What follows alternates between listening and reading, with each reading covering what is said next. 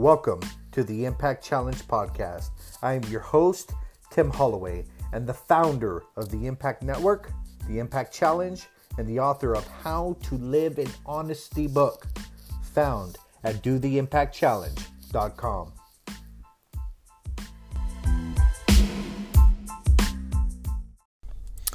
Welcome, everybody, to the Impact Challenge podcast. I am your host, Tim Holloway. I am glad to be back at you again. Happy, happy hump day. So, we are talking about acceptance, and today we are going to discuss one of the most important areas of acceptance and the hardest and that is self acceptance, accepting yourself. Our success in life is directly correlated to our self acceptance. It's directly correlated to how much we like ourselves. Now, a person who likes themselves has a sense of self worth and self esteem. They esteem themselves highly and they are overall more happy, more fulfilled, more successful in relationships, in their job, and everything else in life. So, this is one of the foundational principles to any sort of fulfillment that is going to happen. And that is do you accept yourself and do you like yourself? You see, one thing is going to happen if we don't like ourselves we are going to make sure that we get what we believe that we deserve. I'll say that one more time. We are going to make sure that we get what we believe we deserve. And so we have this idea that we deserve bad things because we have the inner identity that we are bad. And so we go around in a self fulfilling prophecy to make sure that those bad things happen. And this can happen unconsciously. It's not like we go around hurting ourselves, but because we don't like ourselves and we think that we deserve bad things, we attract this into our lives and we make decisions based upon that, and it just is a self fulfilling prophecy of self A lot of times we are our own worst enemy.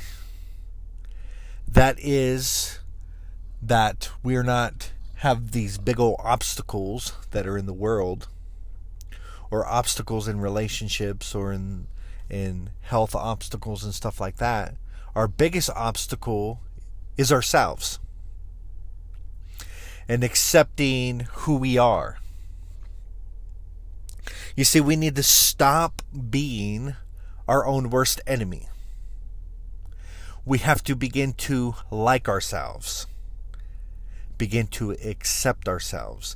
This is the only way we're going to experience any sort of fulfillment in this life. You see, these ideas of bad, we need to attack those today because these are the things that keep us stuck in this cycle of low self worth and low self esteem. And they come from ideals. That is standards or ideals that uh, that you have adopted or that you believe. So, an important question you have to ask yourself is this Whose standards are you trying to live up to? Are they your own? Are they somebody else's? You see, in childhood, we learn right from wrong. And depending on the parenting style, is how we develop confidence and, and esteem. And religion plays a role in this also by dictating to us what good and bad is. And therefore, if we do something bad, we feel guilt and shame. But what begins to happen is that you take on ideals that are not yours per se, that you have adopted along the way, and all they do is bring you more shame. And you say to yourself, I will accept myself when I meet a certain standard. You see, the only problem with this standard is, is that it's perfection. And so, because we're not accepting ourselves and accepting that we're human and that we're prone to frailty, we never accept ourselves because of the ideal and the image that we have in our mind of what a good person is. And that person is perfection. And we see it all the time. We see it on the the TV, we see it on Facebook ads, we see it all over the place these ideals of perfection. And they are sent to tell us that we don't measure up to the standard of beauty.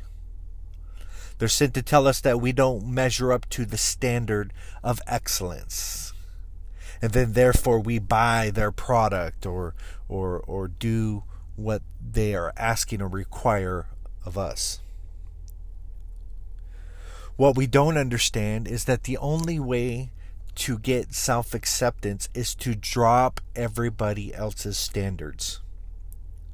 That is religious standards, that is your mother's standards, father's standards, and begin to live from your own. You see, when you begin to adopt a new standard and set up, you know what, this is what I am, this, these are the things that I'm going to tolerate. These are the things I'm not going to tolerate of myself. These are my core values. This is the vision for my life. This is what I'm aiming to do. Then, when you fail to measure up to your own standards, the sense of guilt and shame is appropriate. When you fail to live up to other people's standards, ideals of perfection, and it brings guilt and shame. This is stuff that tears you down. You see, we have conditional acceptance of ourselves. That is, if we are measuring up to this ideal standard, we feel that we can't accept ourselves. The moment we deviate from that said ideal, we don't accept ourselves anymore. And so, this idea of conditional acceptance is pushed upon us from childhood and from religiosity. That if your behavior is good, you're good. Not understanding that people can produce good behavior from bad motives. Or people could do something that might be considered bad from a good motive. And so, this idea of good and bad being attached to you and your sense of identity and self worth is not healthy for you. You see, if we approve of our behavior, we accept ourselves. And if we disapprove of our behavior, we reject ourselves. And so the bottom line is this we refuse to accept ourselves unless we meet that standard. What we don't understand is that we need to create our own standard. If I were to ask you on to rate yourself from 1 to 10 on how good you are, immediately standards would come to your mind. There'd be your own personal standards, there'd be the standards of another person. So you got to ask yourself are you trying to live up to somebody else's standards? Are you developing your own? Do you understand at the core of you that you don't have to live up to the burdens and demands and the expectations that others have placed upon you? You can create your own standards and be you and be happy. So, I have a couple more questions, and this will clearly identify for you if you're in this situation. If you make a mistake, do you beat yourself up? If so, you're in this guilt tripping shame standard not being met scenario that I'm talking about here. So you make a mistake and it's all you can think about. And you can't think about anything else. And you come to the conclusion that you're no good and that you're worthless. When you share your opinions to your group, that is those closest to you, do you feel like what you say doesn't matter? That what you say doesn't have any relevance? Do you carry around the shame of things that have happened to you? And these are things that are outside of your control and they happen to you, and you're carrying around the shame, and you feel dirty. Do you compare yourself with other people? And do you criticize yourself all the time? And doubt in your own abilities? Do you feel like you never measure up to the standard? So, if you can relate to anything that I'm talking about, you need to stop you need to ask yourselves what do I believe?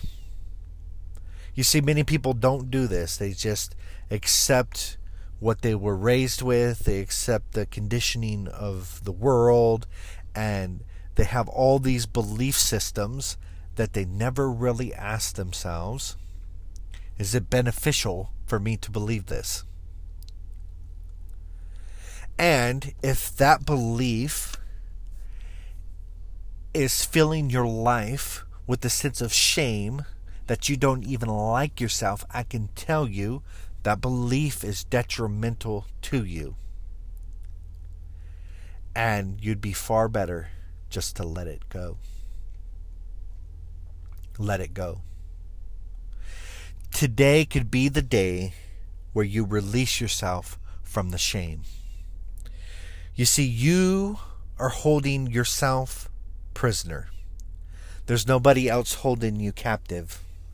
You are holding yourself captive by refusing to let those beliefs and let those ideals go and begin to live by your own standards that you have set up for your life. I will see you again tomorrow. You have a great and awesome day. Peace.